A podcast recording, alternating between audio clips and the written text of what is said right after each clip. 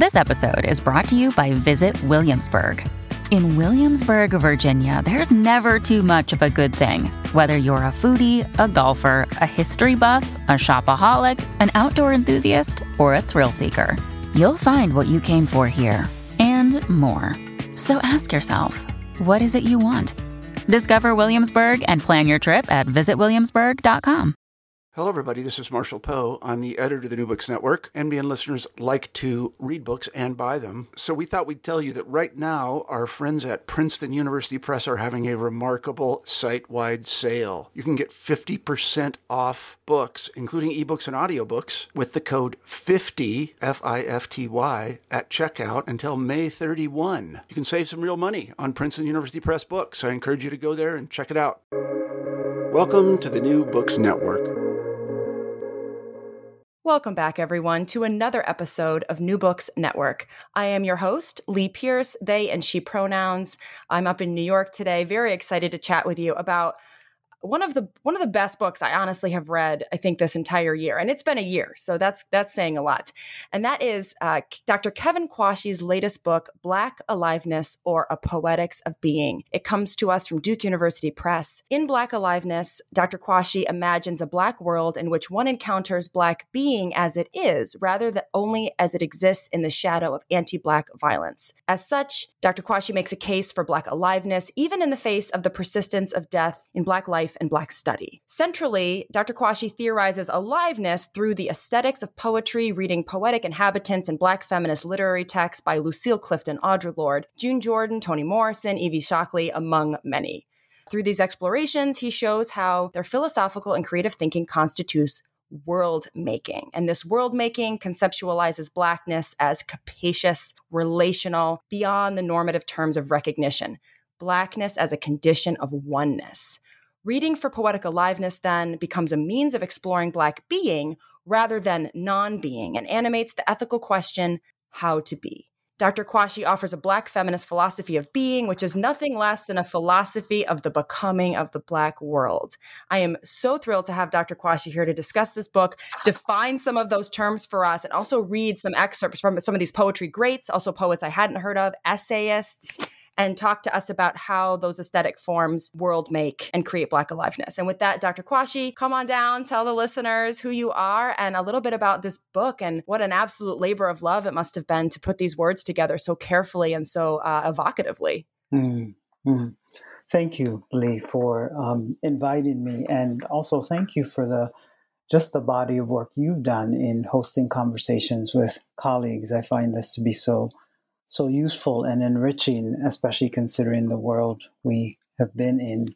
So, I'm a faculty member uh, in the Department of English at Brown University. And this project, Thinking About Aliveness, was really important to me because of all of the ways that the terms of death, both the kind of real world terms of death, um, become the, the circuits of evidence that we have of, of blackness, the way in which we think and talk about blackness, and theoretically, how ideas of death or ideas of non being um, become the, the basis on which we think and try to theorize blackness. And so, for me, as I write in the beginning of the book, what would it mean to consider black aliveness, especially given how readily and literally blackness is indexed to death? Mm. To behold such aliveness, we have to imagine a black world we have to imagine a black world to surpass the everywhere and every way of black death, a blackness that is understood only through such a vocabulary. This equation of blackness and death is indisputable and enduring, surely. But if we want to try to conceptualize aliveness, we have to begin somewhere else. And so I think I start with this idea of um, that this is a story of us, right? That this is a story of the Black aliveness, of the being of us. And I start with that invitation of being in a Black world, which is what I think any text, a poem, a song, a novel does, is that the the work invites the reader into a world and into a world view. And so you meet and encounter ideas, people, incidents. Some of those incidents may be violent, they may be harming, and so on. But you are in a world where the being of those people in that world is not of question. And so I try to mm. take that as a as a kind of provocation, um, and I try to emphasize a specific invitation to a black reader because I think so often in American uh, literary history um, or in the American literary imagination, uh, even when reading black texts, that the reader is presumed to be non-black that the audience is there to learn something about the humanity of of blackness or the humanity of people who are black. And i think well there is nothing to be said about the humanity of any person certainly of any black person. That humanity is and it remains indescribable um, and so I, I wanted to start with a provocation that would kind of forestall some of that. And uh, that provocation became Imagine a Black World, which is what I think the world of a, of a text does. So that's one way of beginning um, beginning to talk about about this project.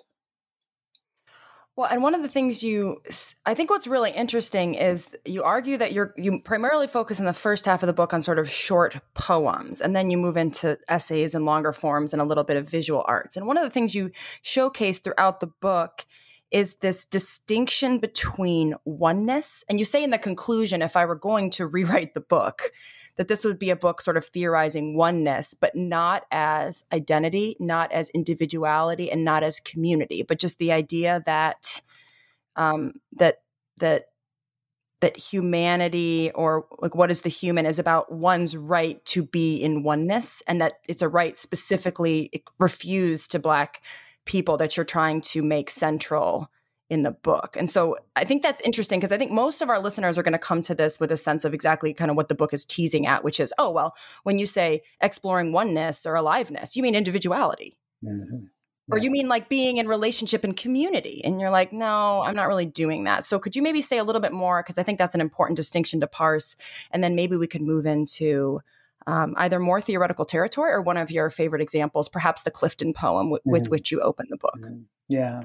I, am so glad you picked up on that. That that idea of oneness. You know, I, I um, I've often been reluctant to press hard on that idea of oneness, except that the the term one or oneness has both a kind of spiritual or religious resonance as it also has a philosophical resonance, um, or even just in terms of thinking about grammar, right? That I you have a lot of expertise in thinking about rhetoric. So that one is the personal impersonal pronoun.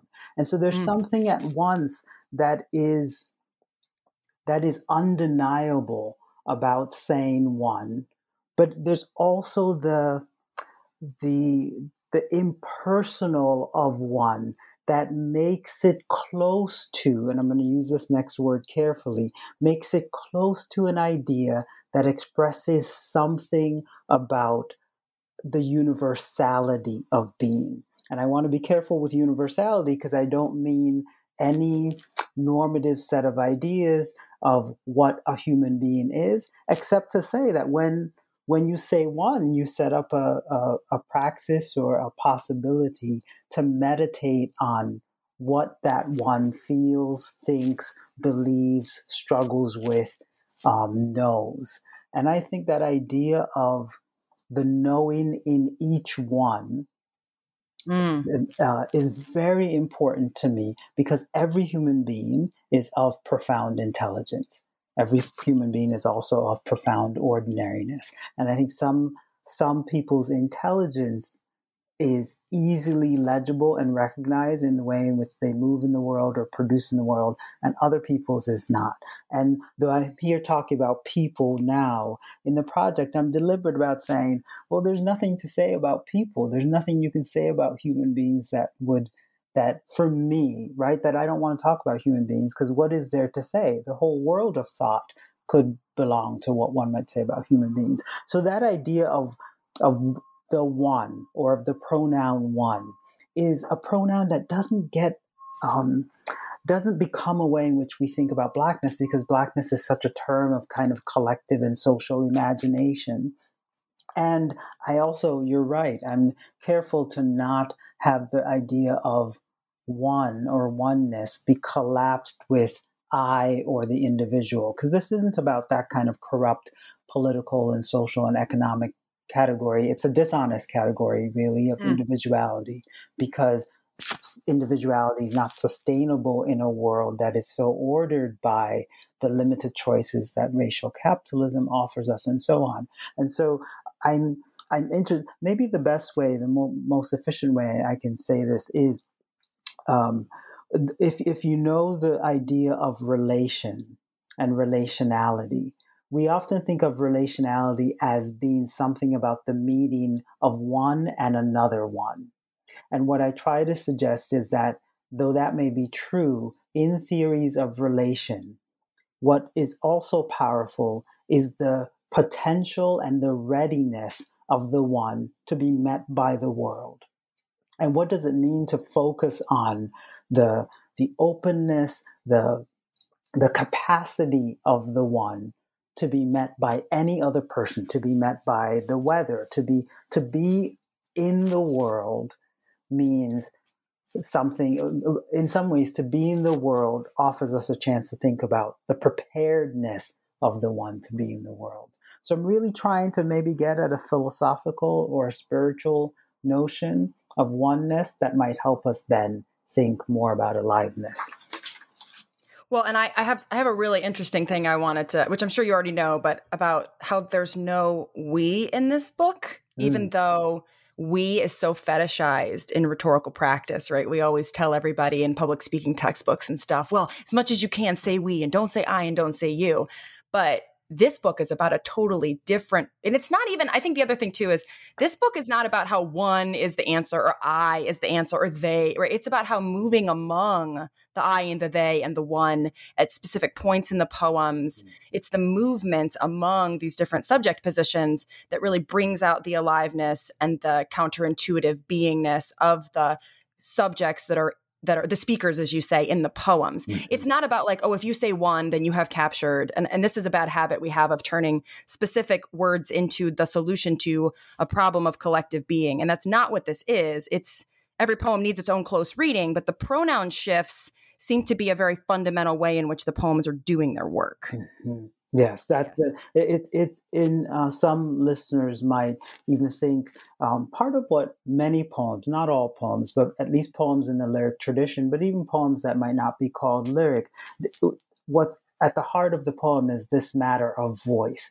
That there is a mm. voice mm. in the poem that is reckoning or speaking of or speaking out or speaking to or maybe just even speaking and that there's something about the the potency of that act, not only what the voice may be saying, but trying to pay attention to the dynamics of um, the the manner of the saying or that the right. voice is saying that I think is really powerful. And you can hear echoes of some of the the discourses, political and social discourses of say black movements for resistance, right? This idea of voice and how powerful that is. And so I certainly want to uh, recognize the relationship between that, but I also want to recuperate the again the the philosophical and the kind of spiritual register of of what it is to to to have a sense of what do I feel and think, and how powerful and animating that question can be as an honest question of self interrogation, which is in some ways what I'm implicitly saying happens through uh, if you think closely with some of the poems.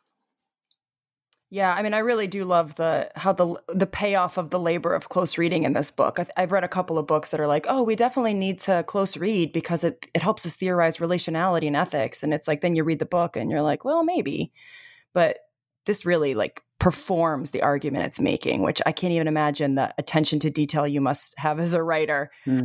the mm. fact you've written four books of this quality is astonishing to me. Mm. So, uh, do you want to give up a, a poem? I thought maybe the Lucille Clifton that you opened the book with, or did you maybe want to go to another example? No, no, no, no. Let's. I, I the the Clifton poem opens the book because, as I say, I can think of no better example of aliveness than this poem. So the poem is. Um, it's by Lucille Clifton. Um, iconic uh, Black woman poet. Uh, it's from her 1991 collection, uh, Quilting. And the poem doesn't have um, a name, but it's often referred to as Reply because reply is the first word after the kind of paratext or epigraph, a, a quotation from a letter that opens the poem. So I'm going to read the poem as it exists, but I want to acknowledge um, that the shape of it, if, if people aren't don't have the text in front of them, there's this chunk of a quotation from the letter, and then there's this long line of the reply, which is Clifton's contribution um, in the poem. So, um, and there is a little bit of harshness in in the in the beginning quotation. Um, from a letter written to Dr. W.B. Du Bois by Alvin Borgquist of Clark University, Massachusetts, and dated April 3, 1905. Quote, we are pursuing an investigation here on the subject of crying as an expression of the emotions, and should like very much to learn about its peculiarities among the colored people. We have been referred to you as a person competent to give us information on the subject. We desire especially to know about the following salient aspects. 1. Whether the Negro sheds tears. End quote. Reply He do, she do. They live, they love. They try, they tire. They flee, they fight. They bleed, they break. They moan, they mourn. They weep, they die. They do, they do, they do.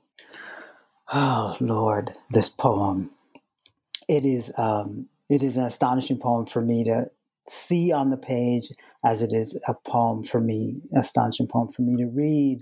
One of the things I love about this poem is that it might seem simple, and indeed, maybe it is simple if we recast that word to mean a thing that has a kind of astonishing ordinariness to it. Um, mm. But there is such beautiful music, not only in the two beatness of he do, she do, they live, they love, not only in the fact that the pronoun case moves from the, the singular third person, he and she, in a kind of normative way, to this they that then becomes evocative of, of a of a, of a capacity, of an articulation of something. Um, uh, not only that the speaker doesn't say, we might imagine that if if we think of the speaker in this poem as speaking back to the letter, that is, speaking back to the anti Black hatefulness that allows such a question to be asked, we might expect the speaker to say, We do, right? Mm. To incorporate themselves. But there is something stunning in the fact that Clifton's speaker, and I don't want to assume, we should be careful of ever assume as ever assuming that the speaker in the poem is the same as the writer.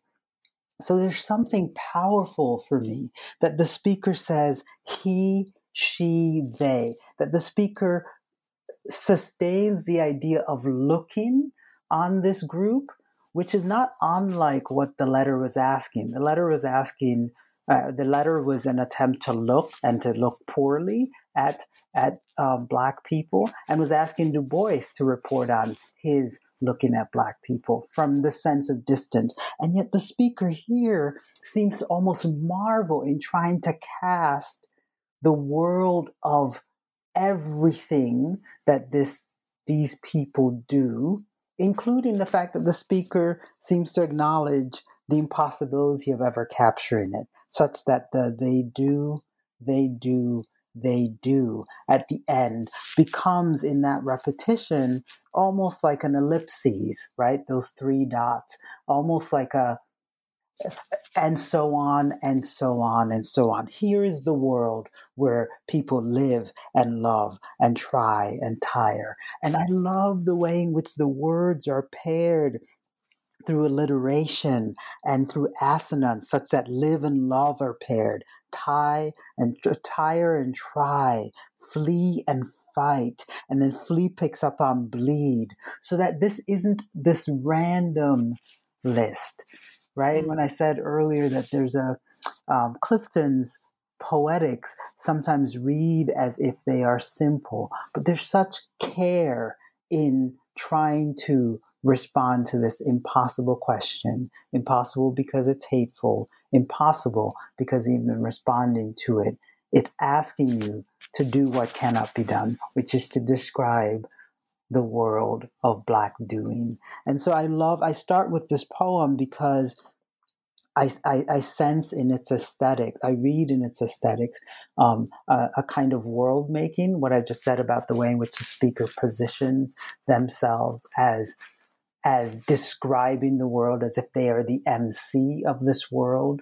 Um, uh, and I also love the, the care of the repetition um, and how it refuses the terrible question and instead pursues a, a, a, description, a potential description, a beginning description of the, the rich, full um, lives and liveliness, the aliveness of this they who do, who do, who do.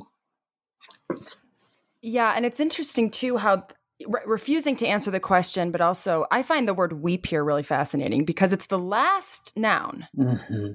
Or the last verb, rather, last they verb. weep, but it's the one most closely related mm-hmm. to tears. And so there's this way in which she brings you through every all these other things that they do, and, and you can't tell if they do them with tears or if it's a deferral and saying like no we need to look at these things before we look at tears and then chooses the weep as the teary word I, yeah i mean this is i mean and you think about how short this poem is mm-hmm. it's mm-hmm. astonishingly dynamic mm-hmm. mm-hmm. mm-hmm. yeah and there i mean right you're pointing us to right the possibility of even thinking about a temporal sequentiality in the poem such that um, moan, mourn, weep, and die might seem like um, an end of life sequence to some to some mm-hmm. extent, except that we know that moaning and mourning and even weeping in and of themselves are not only of a negative register, right? You think right. of someone like Fred Moten or people who study the spirituals who tell us about the the power and complexity of the moan and so on. And so there's there's so much happening in this poem, or better said, this poem opens up the possibility for one who takes its invitation seriously to read with and to revel in all of what it offers. And that indeed is that's the nature of its aliveness, right? Here we are, you and I, on this day, engaged in this slim poem and uh, animated by the many things that are happening. And somewhere in the world, another person, and somewhere in the world, another person, and somewhere in the world, five more people might indeed be also encountering this poem and reveling in things that they recognize, feeling things that they can't articulate. And I think that's the power of the invitation that I think Black text potentially offers to each of us, but especially in this book, I wanted to say, what does it mean to imagine that it's offering that to a black reader and what does that do then for how we think about this the idea of aliveness well and it's it's a reply to a reply to a so i'm replying to so i'm replying to yes. clifton by, by working through her yes. who's replying on behalf of du bois to the person who queried yes. du bois for a reply and of course we don't know du bois's reply because it gets displaced onto clifton who gets displaced onto me yes so it's really, I mean, it's a really fascinating setup. I've, I've never seen a poem do this. And again, I'm not a poetry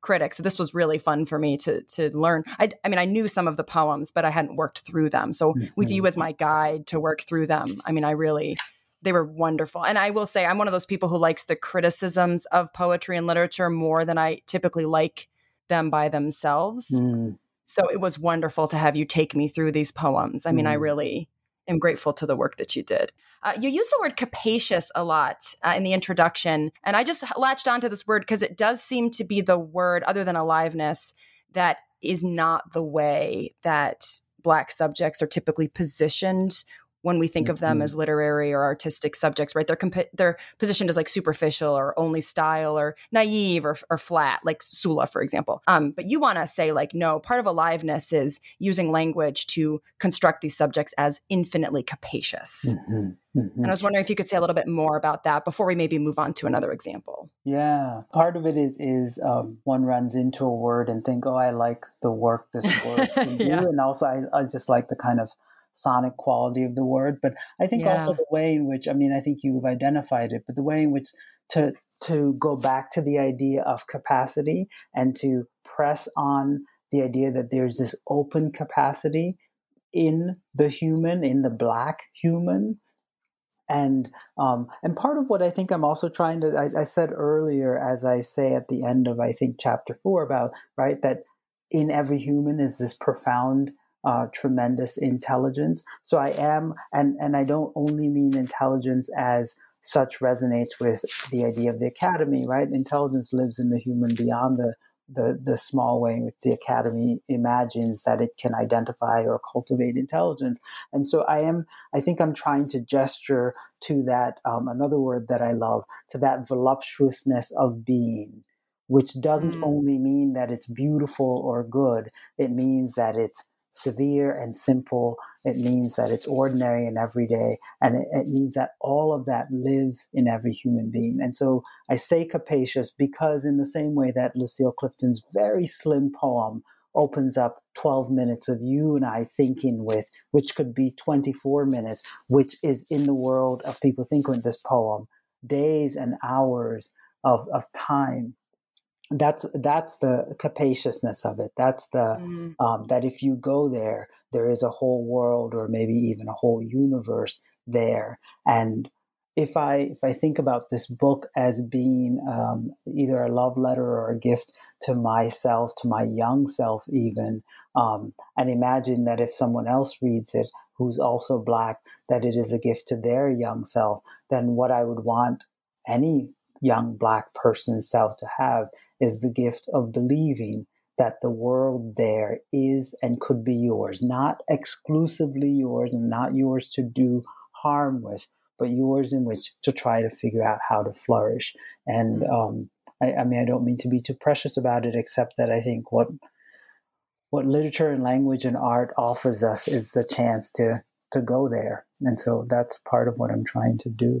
Um, you asked well, about. Think, go, oh, ahead. go ahead. No, no, no. Oh no, I was just going to say, uh, and it's and you know, as a as a white woman reader, I, I think the, the the way you structure the book's important because I kept wanting to center myself as if like as if these poems about these subjects and these speakers somehow were a lesson in like how I should live because that's how we think about what we're supposed to do with art and having to continually like decenter myself it was really interesting and, and I think important because obviously I don't relate to the book the same way that you might relate to the book, the way that a different listener might. And it, it, was hard. I mean, I'll admit I kept wanting to think of this as like, I mean, Kenneth Burke, who's like a big person in the rhetoric field, he has this this phrase as literature for equipment for living. But of course, well, living for who, right? It's a, for white people. And so trying not to turn these poems into that for me was really challenging. But I think a mm. productive positionality because obviously the worst thing we could do is just turn these into universal lessons in how to be alive when it's not really what they are because I don't have the obstacles to the voicefulness of the poems that make them what they are. Mm-hmm. And I yeah, think, I mean, so. I think that's a. I could have written a book that might have addressed precisely what you've just said, and and were I to have written that book, I might have said that I would, if I'm to give instruction to someone who's um, non-black and encountering black literature, it would be an instruction to say, do both. That is, to, to find yourself reading with a carefulness and a mm. caution about how you co-opt, potentially co-opt the, the voice of the text and allow yourself also to surrender into the text because by virtue of your reading, even reading mm. with caution and care, what you are having is a relationship with the text.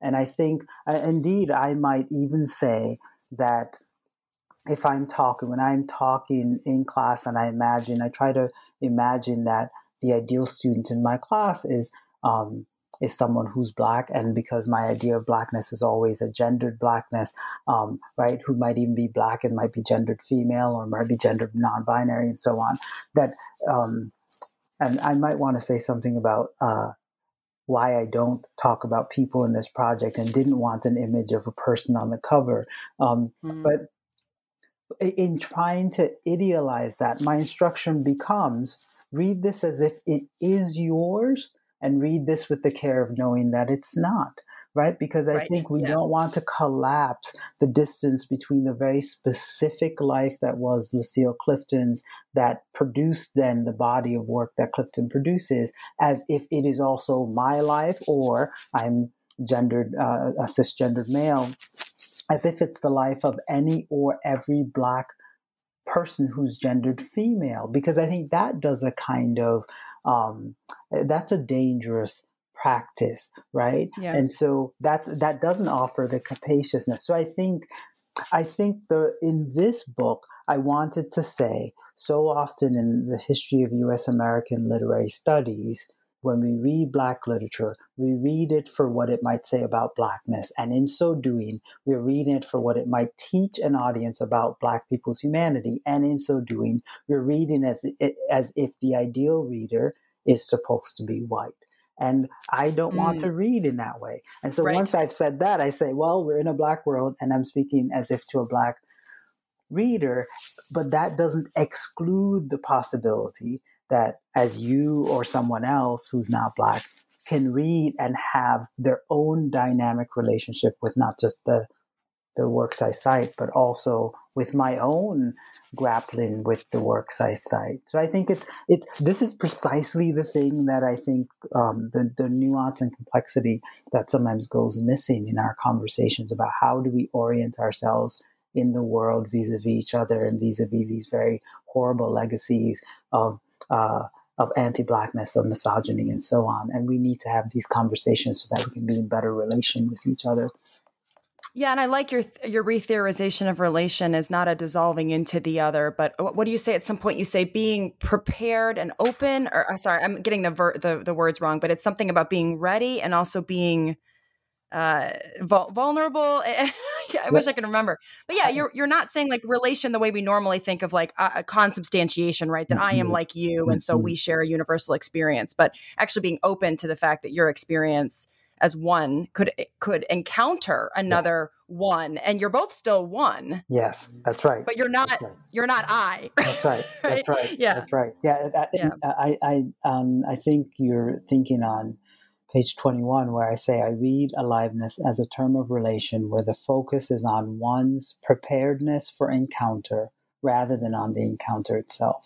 Right, in this way, to be in relation is to be in the embodied sociality of one's readiness. Even the, the explicit um, uh, simplicity of being prepared to have this conversation with you today made me have to think how do I feel? What do I feel? What do I feel capable of? What kinds of strengths do I think I'm bringing to this conversation? What kinds of things am I anxious about? What kinds of things am I excited about? And that preparedness, it might not mean we might have a good interaction, but that astuteness to my preparedness reminds me of my capaciousness, right? And I think, uh, again, we're talking in terms of people, but I'm trying to use these idioms of talking about human life as a way to think and conceptualize ideas for thinking about aliveness.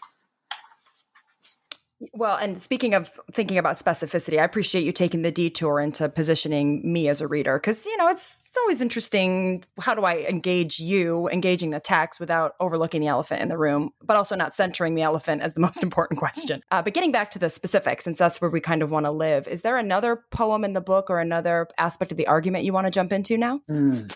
Yeah, maybe there are two things I might want to say just in terms of trying to introduce listeners to the project. One is that um, some of your listeners might be familiar with the term Black pessimism or Afro pessimism, which, as a body, a, a, theory or a school of thought, scholars like Frank Wilderson or Jared Sexton are, are readily identified with Afropessimism. And Afropessimism is a school that wants to, um, begins with the idea that the anti Blackness is foundational to the formation of the modern world, and that in some ways, a state of non being is endemic and essential to Blackness and it's a very provocative uh, school of thought. Um, the, the, the idea of non-being connects with the idea of death or social death, as the sociologist Orlando Patterson describes it. And I find it generative and powerful, even though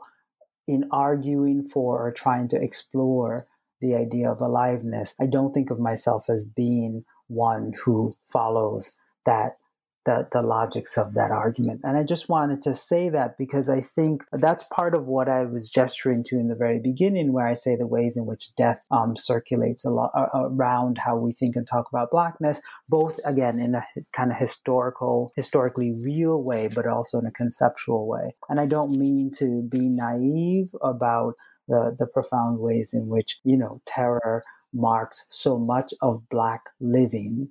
But I want to be careful about not speaking about people because I think there's a certain kind of idealization that happens there, right? So, for example, I said earlier, you had asked me in a in an earlier conversation, Lee, about the cover and it was really important for me that whatever whatever shape this project would take or whatever the cover might look like that it not have an image of a figure of a person because i think um, i think there's something unconscious about the way in which certain ideations of what blackness looks like, and in this case, what black aliveness looks like, that I didn't want to gesture to any of those ideations. That I, if I'm saying the thing is capacious, then I really want for any person coming to the book, and certainly for any black person coming to the book, to be able to ideate themselves for either themselves or ideate for themselves um, what black aliveness might look like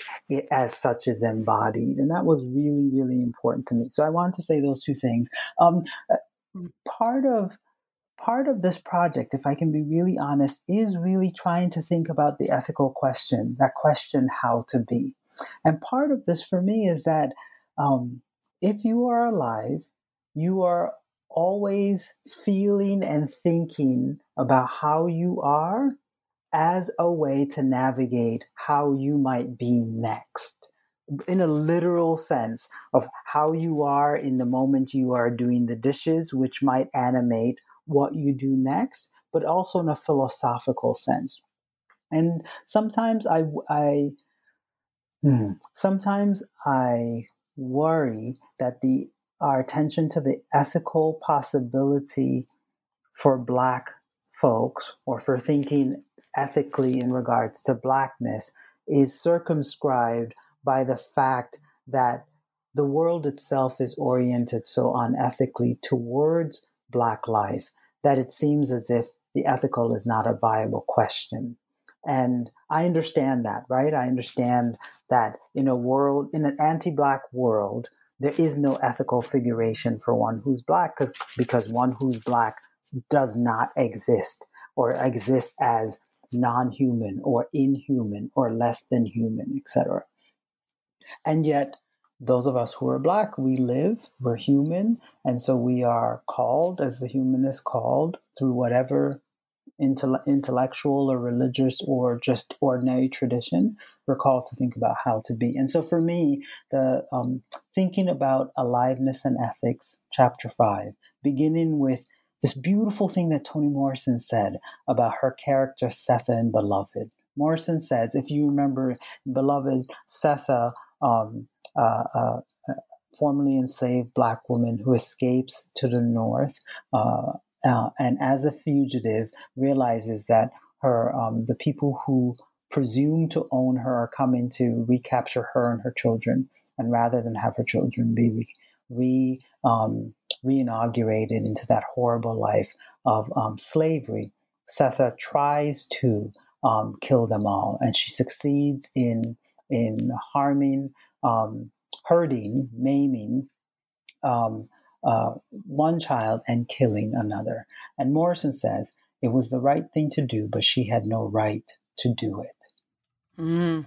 It was the right thing to do, but she had no right to do it. So I, I, start by thinking about the complexity of what Morrison means by recognizing that Sethe is an ethical subject in an unethical world, right? It was the right thing to do. She had no right to do it. And I use that uh, to think with other works, including Toni Morrison's Sula, a work that's so important to how I live in the world, how I come to think about um, ideas in my professional and personal life. Um, th- these moments in Sula where the character, a black woman, is trying to meditate on what goodness is and trying to isolate the specific right of her, Sula, as a Black woman, to study and think and feel through her life, to study and think and feel through her life. And that word study is really vital to me because I think, again, I think the academy might presume that to have a lock on what studying means. But mm. I think of studying as simply the any practice of, of a human being engaged in trying to pay attention to something and in that paying attention to something what it offers to that to that person and so that chapter which thinks with not just Toni Morrison, but um, some works by Lucille, some poems by Lucille Clifton, um, uh, a poem by the poet Ross Gay, and another by Tracy K. Smith. That idea of the ethical how to be and not a respectability how to be. This isn't about a norm how to be. This is about the preciseness um, and the gorgeousness of sitting and trying to study with and through and in your being. Mm. Right, because uh, yeah, I mean, what's really fascinating about Sula, and I, uh, Sula obviously for a lot of reasons comes up in tons of these books, like uh, not not these books. I started to say, but any book in, engaging in this similar questions that I've interviewed, mm. Sula kind of always comes up, and everyone reads her a little differently. And I particularly like this reading because what is very and you say you don't like the word radical you use it occasionally but always kind of with a caution right mm. but what is radical for lack of a better word in sula is is not that she's morally just but that mm-hmm. she is willing to do that she's able to think herself in this multidimensional capacity because it's been you know because in theory it should be denied to her as a subject that's right right, right, Yeah. That's right. Morrison I think you did a great job with this reading. Yeah. Yeah. Thank you for saying that. Morrison has this gorgeous line, right, about Sula and Nell that neither one of them was male nor white.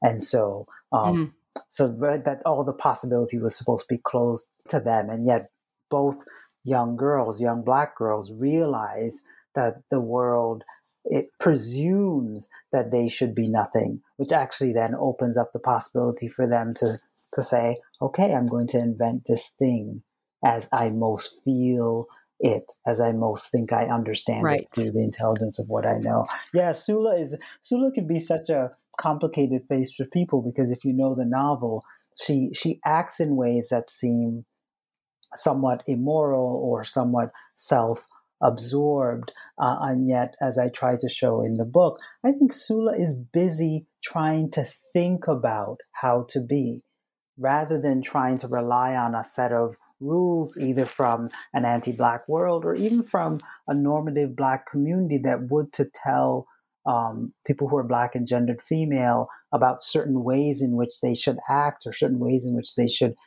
carry their body or feel in their um, full uh, sensuality and their full uh, uh, vibrancy. Um, Sula is trying to figure out how to be in the world in a genuine way and, and presuming that other people are genuinely trying to figure out for themselves how to be in the world, such that she would meet you as a one and you would also be a one in the meeting. Um, so it's, it's, an astonishing book. I, I love that book um, and love what I what I continue to learn from it after all these years. Well, it's also fascinating because you're reading Sula so that I can read Sula is an exercise in me preparing to meet Sula mm. the way that you want us to think about one meeting one instead of me coming at her with sort of these mm. moral imperative that are of course western and patriarchal and white indo-european mm. right so um, rather than coming at her with universal quote unquote morality that is seeped in anti blackness, I need to come to her prepared to encounter her as a oneness and not necessarily condone her actions or otherwise, but think through mm-hmm. with her. And in that, it's sort of a really interesting relational engagement, right? Mm-hmm. Yes, yes. And I think, I mean, and I could say the same thing about me as someone who's black and gendered male, right? That for the 20 plus years now that I've been thinking with that novel, um, mm-hmm. that my my sustained preparedness to try to meet and encounter this character and encounter the worldview uh, and the, the philosophical um, standpoint that Morrison offers through that character is an act in my expanding my conceptualization of what blackness is. And this is another important thing for me to say as as is true with the work i've done so far um, in my career, but also just true in my life, that I've learned so much from Black women writers and thinkers, such that I haven't only learned things specific to Black women's lives or what we might even call a Black feminist tradition. I certainly have learned a lot about that.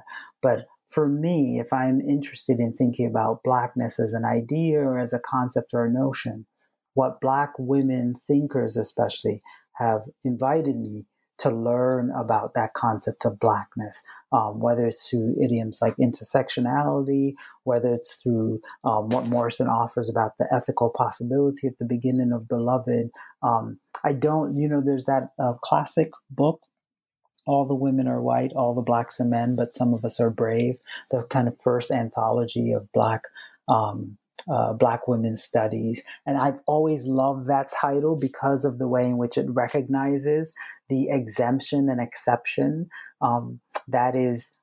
Uh, in some ways, black fem- black women's conceptual existence. Notice I say conceptual, right? Because I always mm. want to remember that when we say things like blackness and non-being or black women don't exist, I want to be careful for me that I'm always talking about the conceptual thing because in the world we live in right now, there are people who are black and female, and they are moving and they are struggling and they are doing beautiful things and they are doing ordinary things. And I don't want the intensity of my um, my scholarly or intellectual or professional language to ignore um, the, uh, the the breadth of what is the truth in the world. Um, so uh, wanted to wanted to say that too. This this project for me, Lee, as you know, is is really about almost asking. So, what is it to imagine that, uh, as I say near the end of chapter five, in a black world, the black one can be like a poem.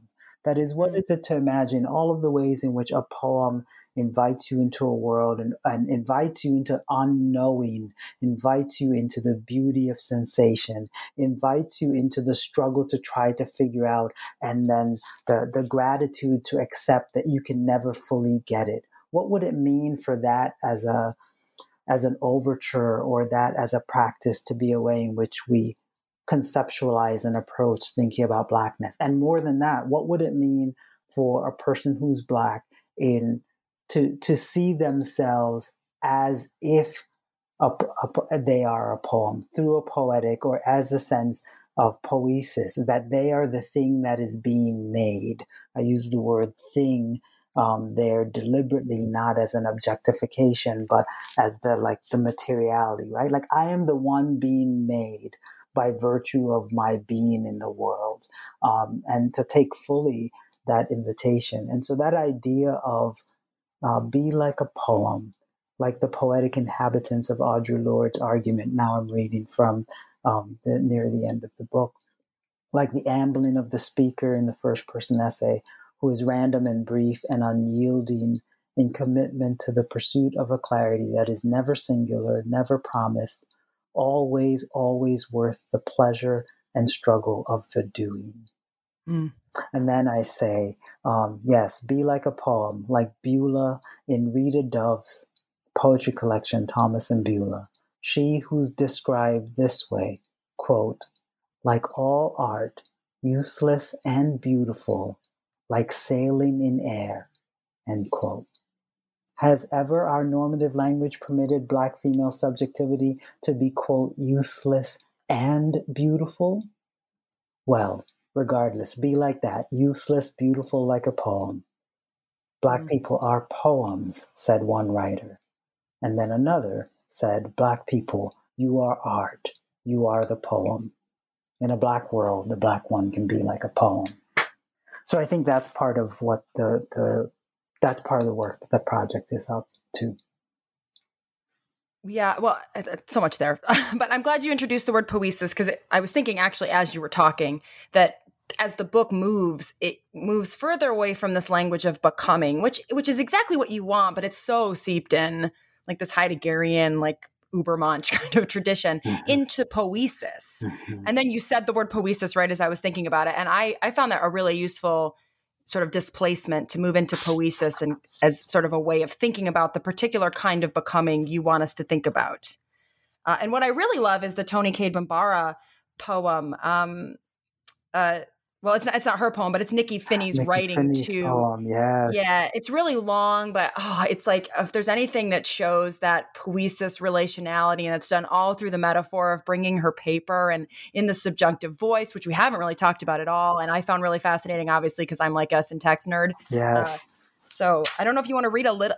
I could read it or a little bit of that if you have it in front of you, or if there's a different poem you want to move on to, just because we could do so much. But I, I want to kind of pick a few of your favorites. Um, I I love. I mean, Nikky Finney, uh, just iconic, incredible poet um, at the University of South Carolina. Um, I love that poem. You're right. We didn't. We haven't talked about the subjunctive, right? That that part of what I'm thinking about is all these occasions where poets and poems take up the subjunctive, um, that that um, that modal of of speaking of possibility, like could, would, or even the subjunctive that that's in the the phrase if, as in mm-hmm. as if, and how that's the language of possibility, as Saidiya Hartman names it. I love that poem. It's hard to just Oh, maybe I'll just read the beginning Just of it. read it. We got time. Okay, It's worth I'll- it. Nikky. Finney's worth us running a little long. Okay. Um, this is Nikky Finney's The Making of Paper. It's from the collection The World is Round. Um, it begins with uh, an epigraphic comment um, for Toni Cade Bambara, 1939 to 1995. In the early 1980s, I spent two years in a writing workshop that the writer Toni Cade Bambara held in her house in Atlanta every first Sunday. Anybody in the community who was writing was welcome students, bus drivers, carpenters. I adored the opportunity to sit at this great writer's feet. She knew so much about so much. She later moved to Philadelphia. She was later diagnosed with cancer. We talked on the long distance line when we could. I would always ask, was there anything she needed that I could send? She usually answered no. But in our last conversation, which took place one week before she crossed over, she held the phone a little longer. Maybe, she said, maybe you could send some paper. And what about one of those fat, juicy pens? All right, so here's the, and then the poem begins, although that's also part of the poem, right?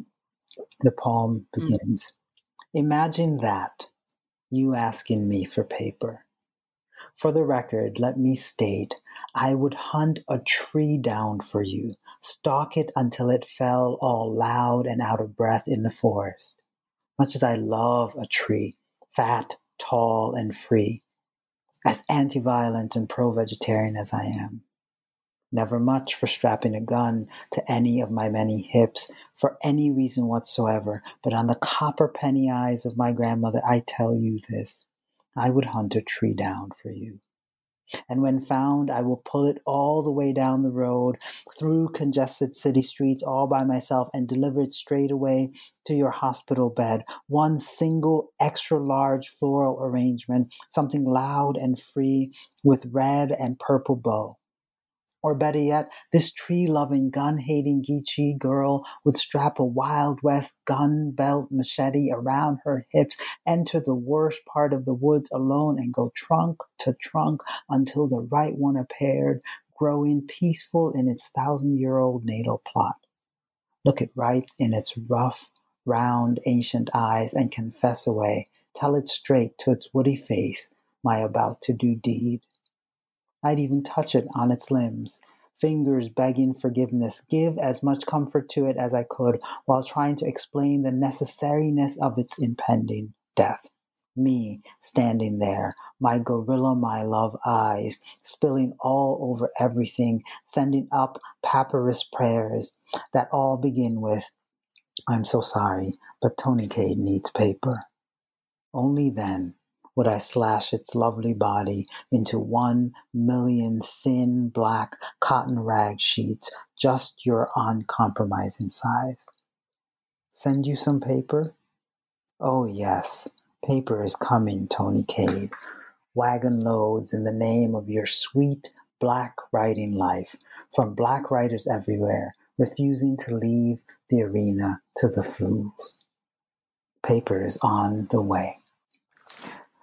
Ooh, tell me Mm. what you you pointed us to that poem. I'd love to hear some either something that in in encountering it now or in reading with my attempt to read it in the book, things that that strike you about it, Lee, if that's okay to ask.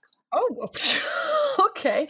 Uh, yeah. So again, um, I will say I'm not a poetry critic, but so a couple things. First of all, I like I like that in this one the addressee is very very specific, right? Only Toni Cade gets the poem, Mm. but Nikky writes on behalf of. So it's so it's obviously about Nikky, and it's about Nikky until it's about Black writers everywhere. So I, it inverts some of the previous, well, not inverts, but changes it because the addressee Mhm. is so specific. Like it Mhm. doesn't belong to anybody else, but it is it does by the end become like a collection of writers writing to Toni Cade. Mhm. So I thought that movement of the addressee is, or the the the non movement of the addressee, but the movement of the writer is really fascinating. Mhm. Mhm. And it also made me think, right, if you if you read the poem, um, so the the her relationship to the tree, right, her apologizing the necessity of Mhm. its death Mhm. is is a vehicle for speaking to her love and appreciation for Toni Cade, but you can read it the other way, which is that there's a kind of way in which her relationality to Cade changes my relationality to nature, which. I don't want to turn this into some like, well, let's just use black women writers as a metaphor for nature. But I mean, if you think about impending cr- climate crisis, it, it's a different way to relate to trees. And so it's interesting that in this poem, that's where we see a relationality to nature that's very different from the consumption Yes. taken for granted object and i think they work i think there's a reason why you would find that kind of relationship to a tree in this kind of a poem Yes. And that that Yeah. relationality, right? And the the invitation, if we think of the poet Nikky Finney, then creating a speaker who we might call Nikky in the poem, who is Mm. grappling with this moment of trying to speak across the time and space of death, right? So that there's this profound temporality happen happening because the speaker in the poem is speaking to someone who's no longer alive, so th- that they are crossing thresholds in that way. And in doing that, the, the invitation to be relational in that way almost advances a, a kind of a relationality that develops in regards to the tree in the poem because the poem starts with the speaker saying oh yeah i will get you paper i'll hunt a Mm. tree down and then this kind of almost like a reflective like oh well let me let me pause on that for a minute let me let me think about what it is to be related to this tree and this act that i'm going to do and it's not romanticized as if to say well i can't Right. now kill the tree right Mm. it is an astuteness it is an ethical, I would call it. It's an ethical orientation that begins with thinking about who am I, how am I, and how should I be?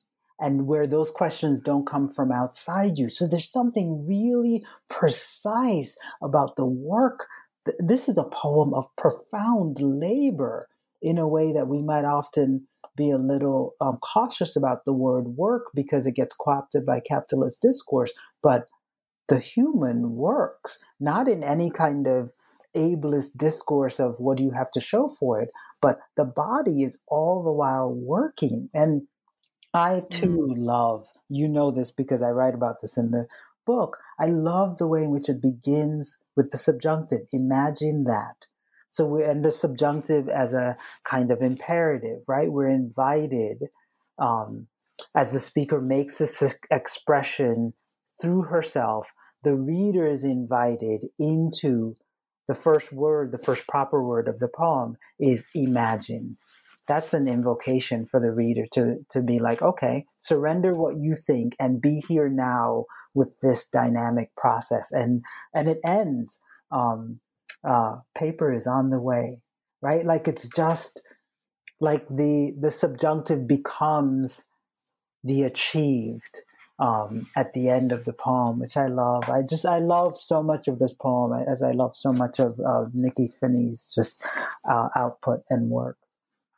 Well and it, it echoes back to the sula which is you know her maiming the children to prevent them from being enslaved Sethe, is- is Sethe. not- oh, sorry Yeah, Sethe. yeah. is not i'm getting my s's confused is not the right thing to do but it's the right thing to do it's like in this poem cutting down the tree is not the right thing to do but it's the right thing to do That's right.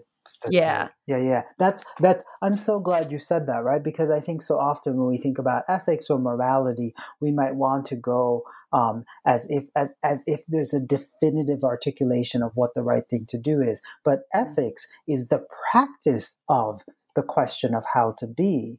Is the is the staying with the mm. question of how to be rather than the answer to that question, right? And so that my thinking about aliveness, and I guess one could say that about aliveness too.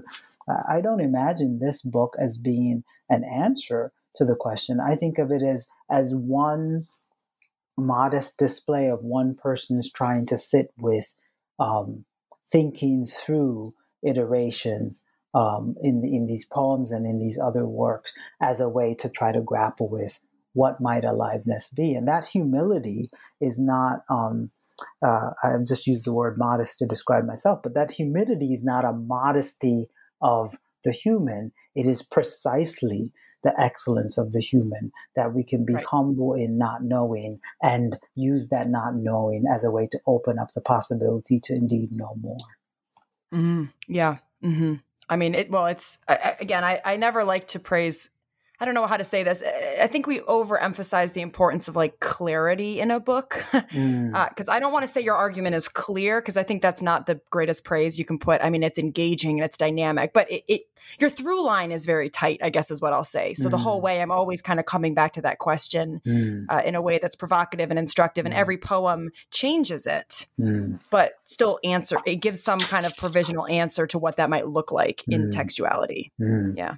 I'm so grateful just for the chance to think and talk with you. Whenever I have the chance to talk about the ideas in the book, I really appreciate the way in which you have devoted energy and time before and now. There is a, a beautiful passage from Lorde's uh, essay, Poetry is Not a Luxury, the opening passage that I use as a way to theorize aliveness. And so maybe I'll just read that and then say one quick thing at the end, just as a means of offering to the listener another reference point for thinking thinking with my thinking in this book. So in her essay from 1977, Poetry is Not a Luxury, this is how Lorde begins the essay. And I, I am not going to say much after it because I think it's just such a beautiful um, characterization. But I use this. This is for me the beginning point of trying to conceptually grapple with what I mean by aliveness. That I don't mean life.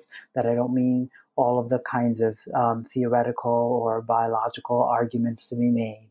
Um, that I mean this thing that I think Lorde articulates. Lorde writes, the quality of light by which we scrutinize our lives has direct bearing upon the product which we live and upon the changes which we hope to bring about through those lives. It is within this light that we form those ideas by which we pursue our magic and make it realized.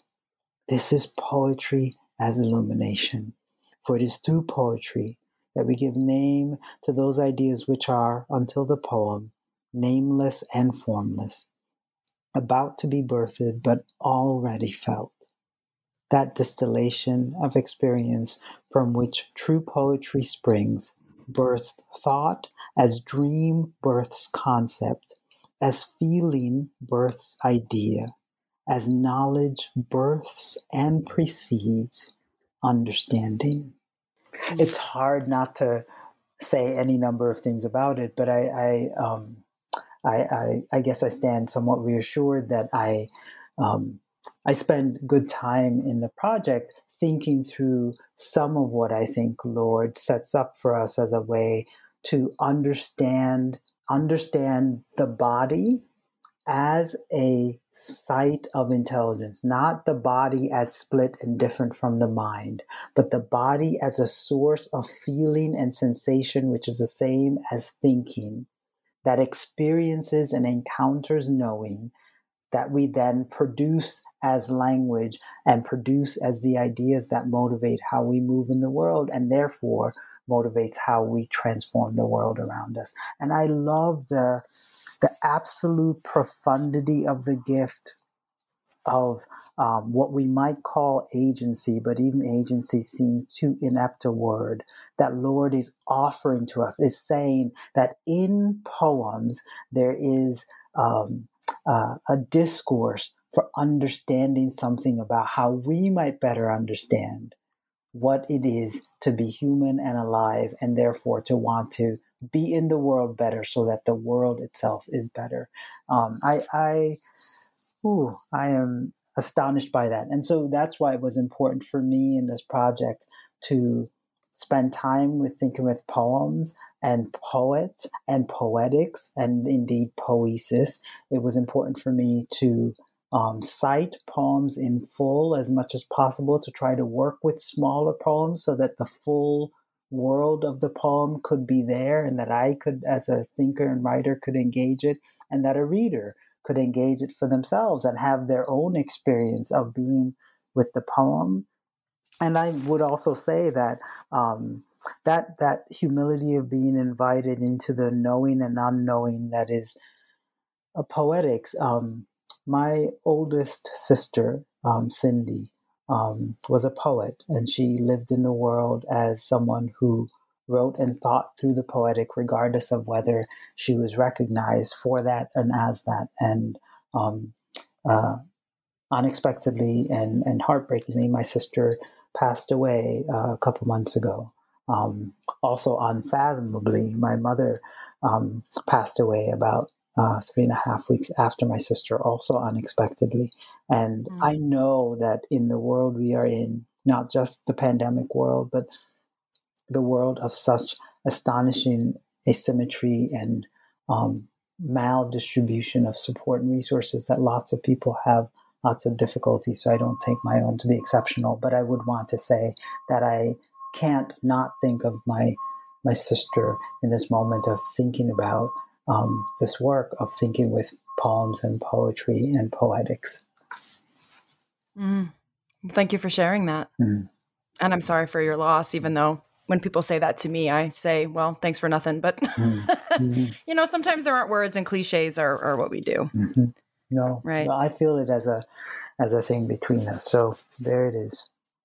Yeah, this conversation indeed has been an opportunity to study, and I, I thank you so much for it, Lee.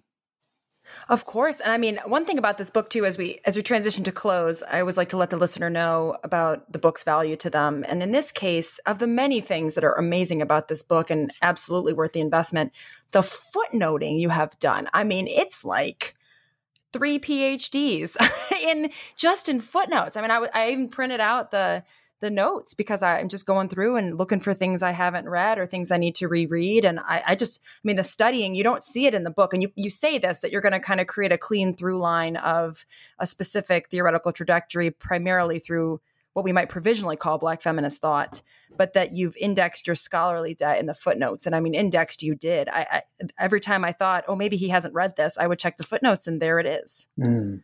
So your your studying is certainly a huge pay it forward in the form of the footnotes of this book. Mm, thank you for saying that. Thank you. Well, thank you for doing the work. Yeah. Mm-hmm. mm-hmm.